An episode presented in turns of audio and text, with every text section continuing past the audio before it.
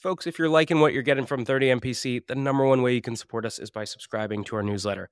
Every week, you only get two emails. On Monday, you get a content roll up of everything that dropped last week. And on Fridays, I pick one topic and I personally write a deep dive on things like how to cold call, how to run a discovery call, or even how to hire an AE. So if you're liking what you're getting here, take two seconds, go to the show notes. You'll see a button to subscribe to our newsletter, or you can go to 30mpc.com backslash newsletter and do it there. We'll catch you soon. Cheers.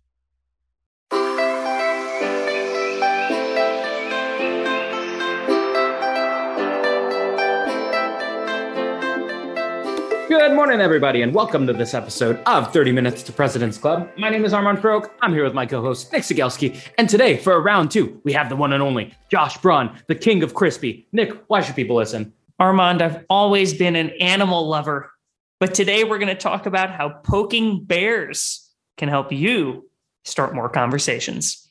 Three, two, one. Okay, okay.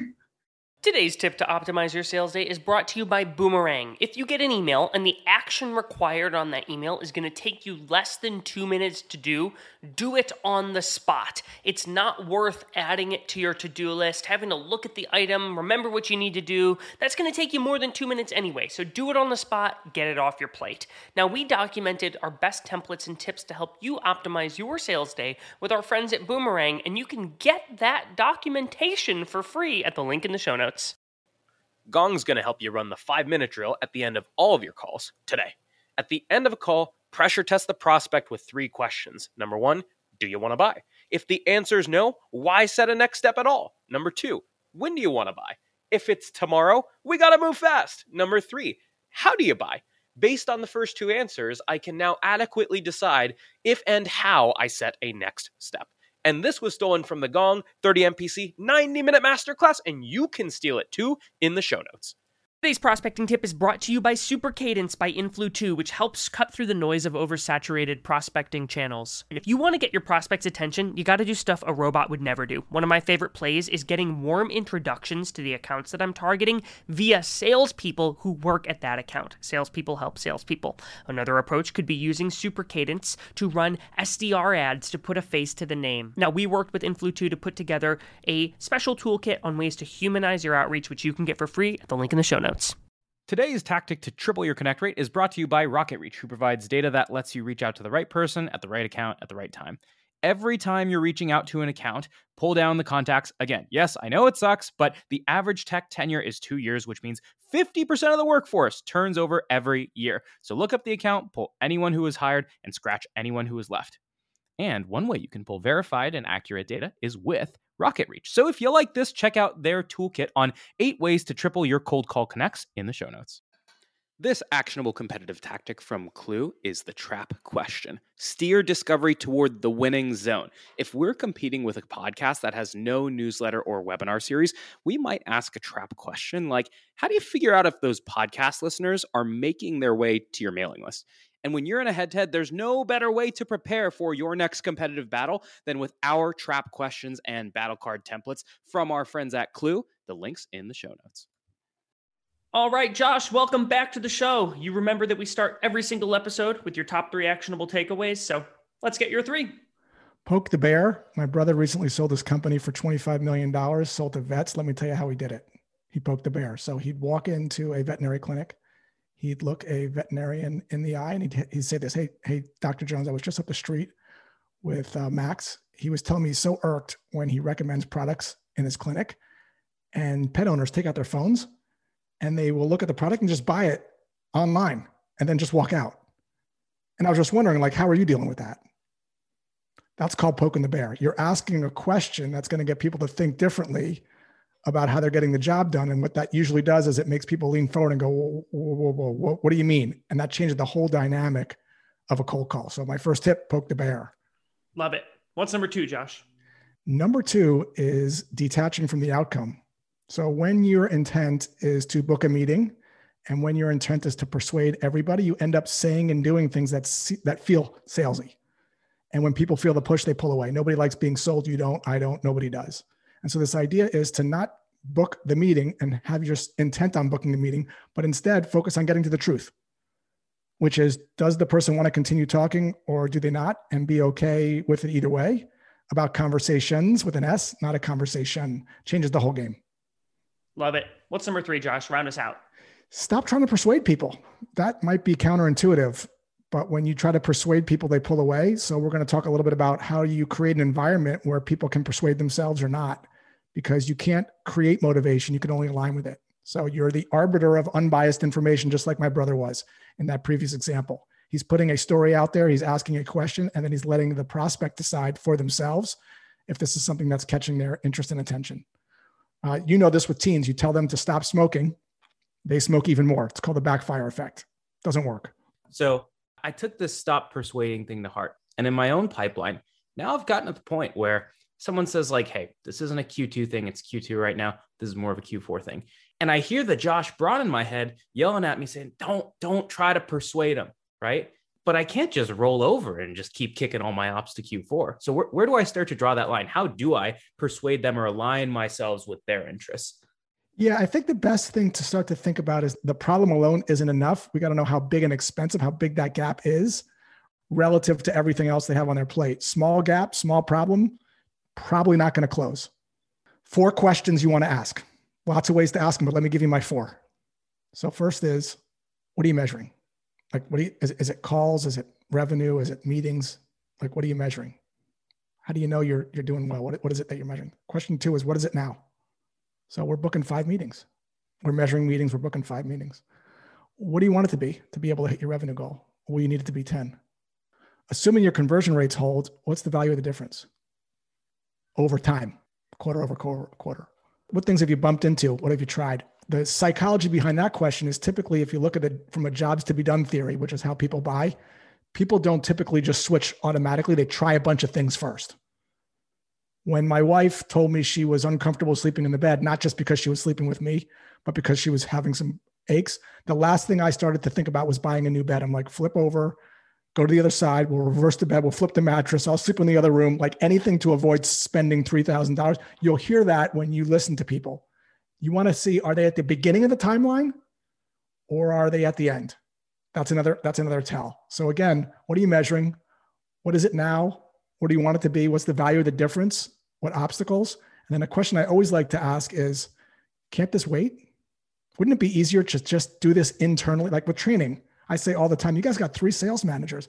Wouldn't it be easier just to have your sales managers do this? Your VP is not going to want some kindergarten teacher coming in when there's like three. You guys have been in sales for 15 years. Well, we haven't really talked about that. That's probably not going to close because they haven't tried some things. They haven't had the struggle. It's the struggle. Three, four, five times they've tried a bunch of things, along with the cost of that difference. So that's a that's a that's a three hundred thousand dollar thing between where we are and where we want to be. And your thing costs twenty, and they've been struggling for a while. More likely to close. And then a simple question, which nobody asks, which I think is uh, is, is, is a tragedy, which is, is this something you want to do something about this this this quarter? Like just because it's a big problem that you think, because you have commission breath, of course you think it is, doesn't necessarily mean they think it is. So I just like to ask, is this something you want to do about something this this quarter? And if you do nothing, does anything happen? If the answer is no, that deal's probably not going to close. And I just detach from those. So this is amazing. I want to dig into number four. Happens a lot with outbound deals where the, the question is, what have you already tried to do? Well, I outbounded you. I probably caught you mid feel in the problem, but not so much that you requested a demo yet, right? And they might not have tried to do a lot yet, but some of those are winnable deals. So if I find that out, they haven't tried to do much about it, then what do I do? So you illuminate the cost of inaction.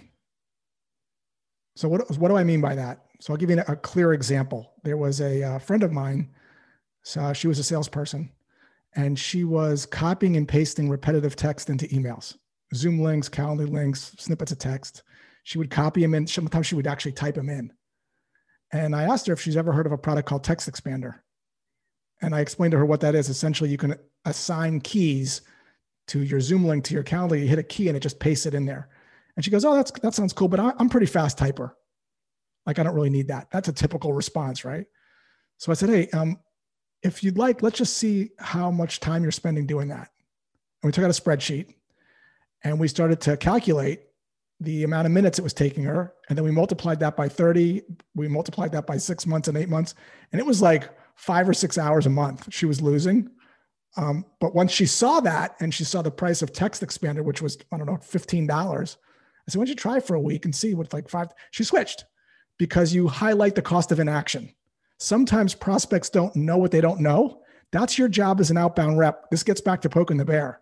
Most of the time, when you reach out to someone, they're getting the job done. Your job is to tell them something they don't know that can hurt them and to show the cost of inaction so that they can decide if it's something they want to pursue. Josh, you've talked about this jobs to be done theory a couple times. And I've been following you on LinkedIn for a while, and it looks like you're using those two things the jobs to be done and the illuminating question to formulate your prospecting approach. And I'm wondering if you can talk about how that all ties together. Yeah. So a lot of times people sell because they've been taught how to sell, but the way people buy is very different. So salespeople are comped on quota and meetings and booking demos. Um, prospects aren't. Prospects are only interested in one thing making progress, getting from point A to point B. In my example with the bed, my wife starts to complain, and all of a sudden, in jobs language, I have what's called an initial thought. I'm now thinking about it for the first time. I'm way over here, and buying's over here because there's this first thought. Then I don't do anything about it. Then something else happens, and I try something else, and et cetera, et cetera. So when we're doing outbound, we're at the beginning. We're trying to create the initial thought by poking the bear. And the problem we have as salespeople is we're now also trying to set a demo, which is way over here. So it's no wonder when we start these cold calls in a way where we're pitching the demo and prospects can smell that. It's like, dude, you're, it's way, I don't even understand. You're too far ahead. That's why the poking the bear approach, I think, works a little bit better on a cold call perspective, or even an email, which is you're trying to just provoke someone to think differently. You're, you're trying to get this, this on the cold call. What is this? What do you mean? And now they're sort of leaning forward a little bit. So that's the kind of shift there. The poke the bear approach is to just get that initial thought so that the prospect has some space in their brain to say, what is this thing that I might not know about? What's this initial thought? We're initial thought creators. We're not closers. So that's the shift from the buyer to the seller's perspective. So, in that example, what do you do when you've asked that question and you're not going to get the not interested, but instead they say, What are you trying to sell me? Great. Now that's a great that's a great question. Let's talk about that. On a cold call, it's always the opposite. We're always pitching at people. So what we want is this what I call I call it the flip. We want to create these conversations where the prospect is saying just what you said, what are you selling? So what I'm going to say to that is this. I apologize Nick if I came across as trying to sell you something. It's the first thing I'm going to say out of my mouth. The reason I'm going to say that is because that to me feels like pressure. When someone says to me, "What are you selling?" I that my brain goes to, "Uh oh, I've created pressure," because I'm associated and they've had some bad experiences with salespeople. So I got to diffuse that right away. So I'm going to go to a, what Chris Voss calls the late night DJ FM voice. Say, "I'm really sorry if I came across trying to sell you something." What I mean specifically, Josh, is we work with podcast hosts like yourself who are doing these great interviews but they're in situations where they have a backlog and they're not able to edit them. And they just you know sit there in the queue. Notice a second thing here is i'm not trying to replace my process. I'm saying we work with people in those situations. When these situations come up so we can get them off their plate and get podcast ready episodes show ready for those situations when they have a backlog. Well how do you do that? Hey i don't want to I don't want to take up much of your time. You want to like continue the conversation, right? So to the extent that we can complement and not rip out, we're going to reduce friction. Whenever you hear that confrontational energy, to say, I'm, I'm sorry. It sounds like I'm coming, it sounds like I have my commission breath. I, I have that sometimes. I'm working on it. It sounds like it smells pretty bad over there. I'm always, I was, uh, I'm always coming back. I'm very cognizant of anytime I hear sales pressure. I'm just trying to diffuse the fear people have of being sold. It's very real, especially on a cold call. So could you talk about how you're just calling that stuff out? Like what what are other places either in your cold calls and your prospecting whatever where you're just basically saying like hey my com- commission breath smells a little bit today. So here's the rule of thumb that i use i learned this from chris voss.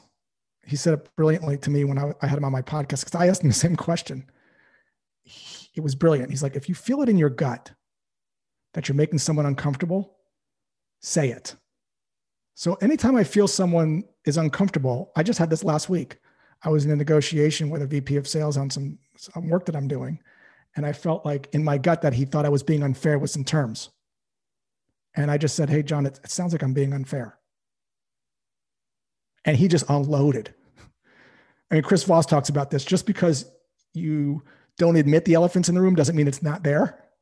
And so if you feel anything in your gut, even in your personal life, you feel like something's afoot, you just label it. sounds like I'm being a real jerk.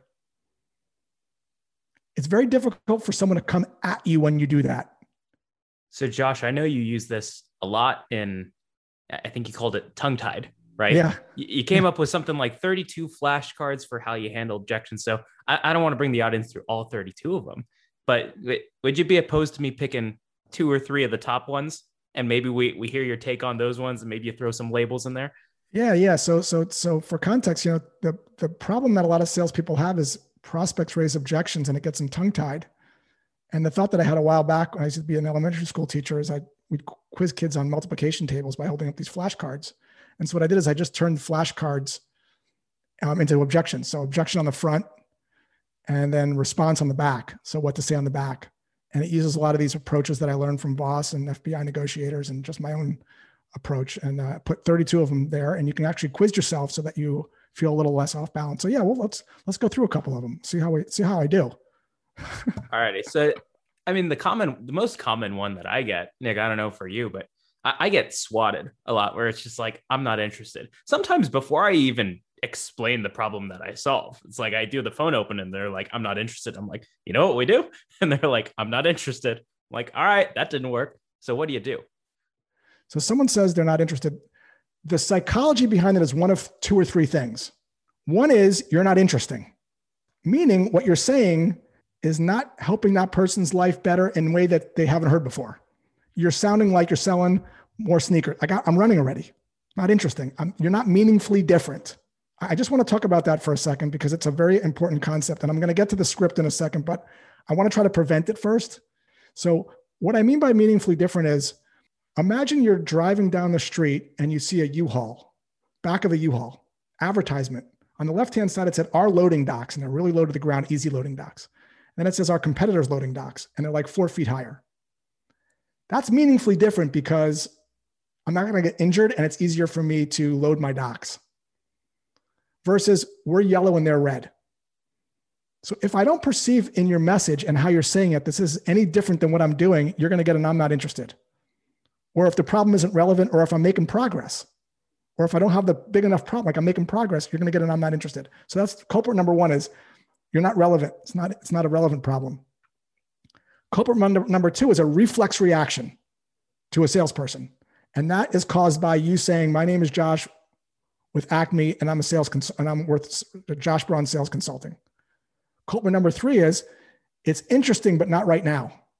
So it's it's it's interesting, but given everything I have, it's it's it's not a it's not anything good. So the way I would diffuse that, the way I diffuse everything is someone says this isn't interesting, and I might say something like, "I'm sorry, not, not interesting." That's what Chris Voss calls a mirror, and I would say, "Yeah, dude, I, I'm not interested in that. Hey, no, no problem." Before I get off the phone, if it's not too much trouble. Now, let me explain to you the phraseology and why I'm doing this because I don't care if you use these words or not, but I want you to understand the psychology if you were to approach someone that you didn't know at a bar or a restaurant and you wanted to ask them something, their biggest fear is, oh my God, how long is this going to take? So if you walk, if you walk up, walk up to someone and you say, Hey, I just got a quick question. I actually got my wife and kids waiting for me over there. I just have a second.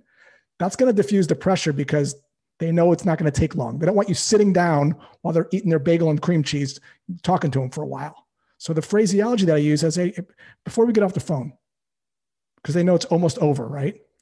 If it's not too much trouble, that's not too much trouble. It wouldn't be so much of a big imposition. Is it that this isn't really something that's, you know, you, you've got something you're happy with? Or is it something like you're not really have any projects like this, or you just think like you can't stand getting cold calls? Frankly, I don't really like making them either. Like I might say something kind of like that. And what that's going to do is it's going to just sort of bring out the truth, especially if I deliver it in the right way. And the delivery is everything. And the reason I'm able to deliver it like that is because I've practiced that flashcard for 10 years. Literally. I've refined it a little bit, I've changed a little bit, but I've been, you guys have been selling for a while. That's probably the biggest objection that I used to hear before I flipped my script a little bit, started doing it a little bit differently. I'll give you another example because I know you guys love tactical stuff. So those Ryan Reisert stuff that I did last week, um, I went eight for 10. And this was exactly what I said, word for word. Prospect picked up the phone. Hey, John, my name is Josh Braun. Uh, we've never spoken before. Why do I say that? It answers the number one question they have, which is, do I know you? I say, you and I have never spoken before, but I was on your LinkedIn. I was I'm hoping I could ask you one question. Hmm, what's this question? What's on my like? That's a good opener, right? Because I'm, making me curious, and I'm asking for. Uh, sure. So I'd say I don't know, 95 percent of the time they're like, "What is it? What do you need?" Uh, thanks. I promise I'll be brief. So, several thousand salespeople use my guide to book meetings with prospects. Now, let me break down that. That's credibility. Like several thousand, several thousand SDRs using this guide I made a year ago to book meetings with prospects. Credibility statement. Reason I'm calling, and looks like you have SDRs. Reason I'm calling is that I'm hosting an event where I'm going to be sharing my slideshow called Five Ways to Start Conversations Over Cold Email that you're probably not using. And I was just wondering if that's something that you'd find interesting, or do you hate cold emails? Hate getting them, hate sending them. Right. And I was sponsored by Postal. They were going to ship these people beer so I'd also say you're also going to get to enjoy some craft beer along the way. Um, is that something you'd like to see, or do you hate cold beer and cold emails? And I, you guys could listen to the recordings on Ryan Reisert's channel. Like I, I want to say 90% of the time, they're laughing. No, I don't. I love cold beers. Or the one guy said I'm a diabetic. I'm like, we have. He goes, do you have diabetic beer? I'm like, I don't know. Give your beer to somebody else. What do you think? I'm a. What do you think? This is a restaurant? I have no idea. What about just a slideshow? Is it all about the beer for you? Because if it's not, we're not going to get along. Like I'm pulling back because I'm not so desperate. I'm like, the, the offer's so good. So this is another kind of cold calling secret is I'm aligning with where the buyer is. I'm offering something educational that the buyer's probably interested in to kind of get the conversation going. So I'm not thinking about the sale. I'm thinking about teaching. I'm not thinking about prospects. They're a student. It changes the whole mentality of a cold call too. If you're reluctant to call and you're offering something education that you are teaching as a sales rep because you've partnered with marketing and you've made your own five slide deck, on something that you're going to teach and you're going to offer that on a cold call changes the game in terms of conversations you can start and resistance that you'll get. Changes the game because you're aligned now with where the people are. Like everyone wants to learn something new that they don't know about. Like if i called you guys honestly and i said hey nick um, uh, the reason i'm calling i saw you guys have a podcast show and i'm doing an event where you can learn some techniques for attracting people like x y and z and I was just seeing if that was something you'd find value in, or you're not interested in attracting those kind of people. I would imagine you just want small potatoes like Braun. You just want to stay down there with him, or do you guys want to go up to like Cardone and those kind of guys? I'm making stuff up, but you kind of get the vibe of it, right? And that that bit at the end, do you hate cold emails or do you hate cold calls? That's a Voss technique. That's a typical. No, I don't hate them. I, I love beer. Like that's kind of rather than do you want to do this? How's Tuesday at five? That's the pressure, right? That's everybody. Do you have your calendar out? How about Tuesday? How about Wednesday? For you can feel the you feel the push there. So Josh, this is pretty different, I think, from the I guess the traditional cold call openers, and definitely I even think some of the ones that I've heard in the past is I think you've talked about it before where you say like you want to describe a really crispy problem, for example, and you even talked about that earlier in the interview, and I thought that might be how you plan to open your cold calls, but you're not even describing the problem you're solving yet. Is is that pretty fair to say? Yeah, there, there's two approaches for cold calling, and it depends on what you're selling. But if, the first approach is what we use with my brother, where I'm not. Ta- I'm talking about a. Pro- I'm, I'm telling a story that relates to a struggle that I think the person has that they can relate to. Right. So another guy was doing some e-commerce stuff. He had some retargeting technology. And one of the ones, Ad Shopper was the name of the company, I think. He's like, hey, Josh, you know, you, you go on these websites and you are interested in something, you're on your mobile phone, you put something in your shopping cart, and then you get distracted, your baby's crying or whatever, your phone rings and you just leave it there, you never come back. Um, we call those e-commerce ghosts. How, how are you dealing with those today? Like that's kind of approach number one. And then approach number two is what I call the invite, which is what we just discussed with, with Ryan Reisert, which I use a lot for my business because that just works for me. Like I love to teach and teaching forms such a strong bond, but a lot of reps struggle with that one because they say to me, what am I teaching? I don't know how to do that. I'm supposed to book a demo. Um, so I have that second approach. But ideally, the first approach where you're offering something educational um, that someone's interested in, to me, yields more conversations than the the sort of product centric uh, pitch, but both can work. And so you test these two approaches and then you have to deliver. So when I get on these calls, I actually do have a five slide presentation where I share my perspective. You guys definitely have a perspective. What's your point of view? How are you going to poke the bear? What's wrong with the world? Jason Fried is a great friend of mine. He's a founder and CEO of Basecamp. I'll never forget this. About eight months ago, he called me up. He's like, Hey, I'm working on this new product. I'm like, What are you working on? He's like, It's an email thing. It's called Hey. I'm going to charge 99 bucks a year for it. And I'm like, Why the hell would I pay 99 bucks a year for email? It's free. And he said something that I'll never forget. Notice what he's doing. He's not going to sell me, right? He's going to say this. Listen to this brilliant sentence out of Jason Fried. Um, email isn't free. And then he shut his mouth. Now, what do you think I said? What do you mean? Exactly. He says, Well, you're paying for your privacy. So Gmail scans through your inbox, looks at your receipts, and sells your personal data to advertisers. And I go, They do? He goes, Yeah. So it's not really free. So if that matters to you, we got this thing where you pay and you don't have to deal with that. But it doesn't matter to everyone. Does, it, does that even bother you at all or not really? Notice how different that is than let me tell you how great Hey is. Like Jason Fried's built his whole business on that. He's explaining his point of view and allowing people to persuade themselves. If you don't align with his worldview, that's cool. Use Gmail. I, had a thing on LinkedIn yesterday. Somebody said, "What happens if, you know, I, I you ask that question? Do you hate cold beer and cold email?" And they say yes. What do you do then? How do you overcome that? I go, I don't. I say thank you and I call the next number because there's plenty of people that are that are okay that, that are interested in that. I'm not going to try to persuade everyone. That's too much pressure. I don't want to do that. Let other people persuade themselves. What are you selling? I'm sorry if I came across as trying to sell you something. I, I got this commission breath. I've been trying to work on it. It's, clearly, it's not licked yet. I'm a work in progress. Uh, I'm just calling to see if you're open to a, a different perspective on generating leads without traditional advertising spending on Facebook that are targeted that your salespeople would like. Josh, this has been phenomenal. I learned so much from you. We got to move to the final question because we're running out of time. The last question is this We've talked about a lot of good habits salespeople should be incorporating into their sales life. And now we got to talk about a bad habit. So, my question for you is what is one bad habit that you think all salespeople need to break because it's hurting them more than it's helping? Yeah, talking.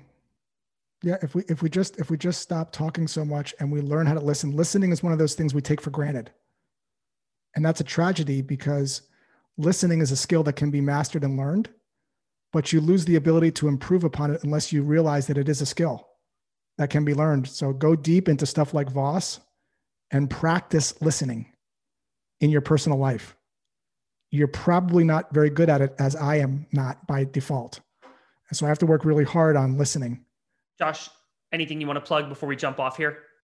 The usual stuff, joshbraun.com, badass B2B growth guide, and poke the bear, and my tongue tongue-tied cards, which are sold out, but hopefully getting some more in stock soon. Learn how to diffuse objections so you don't feel tongue-tied when prospects put you on the spot everybody go follow Josh on LinkedIn. He posts some really incredible stories that uh, every time I see a post from him, I'm like, oh, good, I'm going to learn more today. And I think I owe you a lot of money, Josh, some cold beer, because you've made me a lot of money. Everybody stick around for a 60 second recap from Armand coming up soon. Cheers.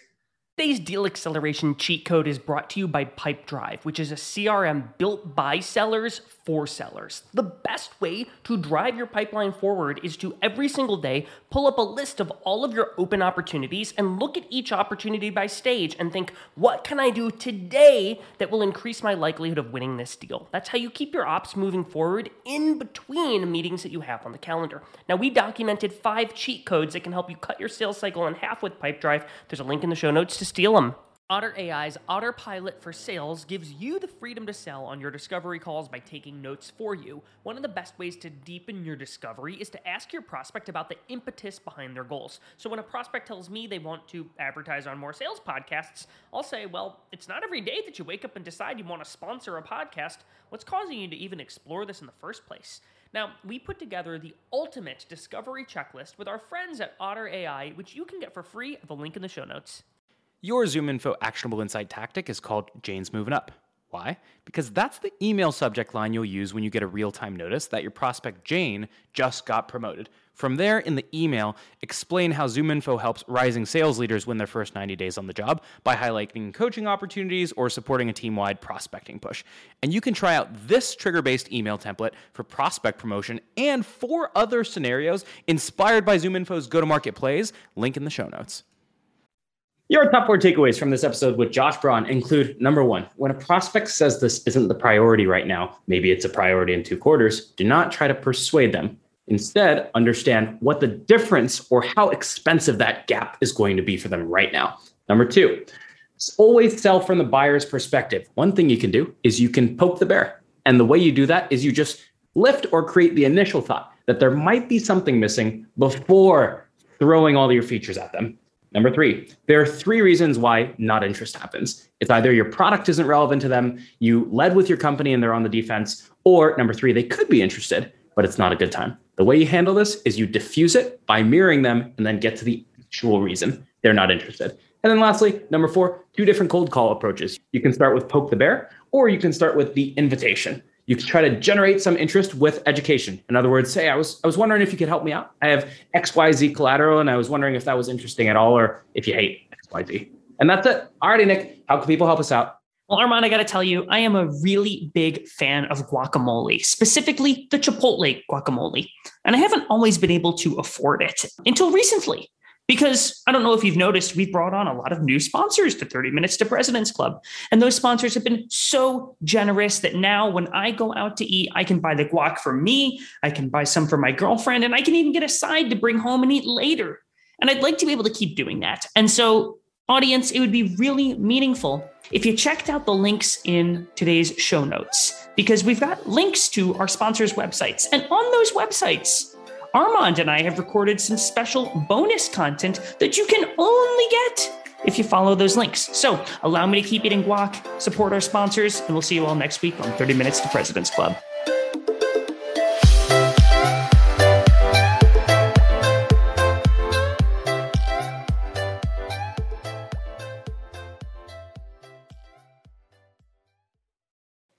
Gong's going to help you run the five minute drill at the end of all of your calls today.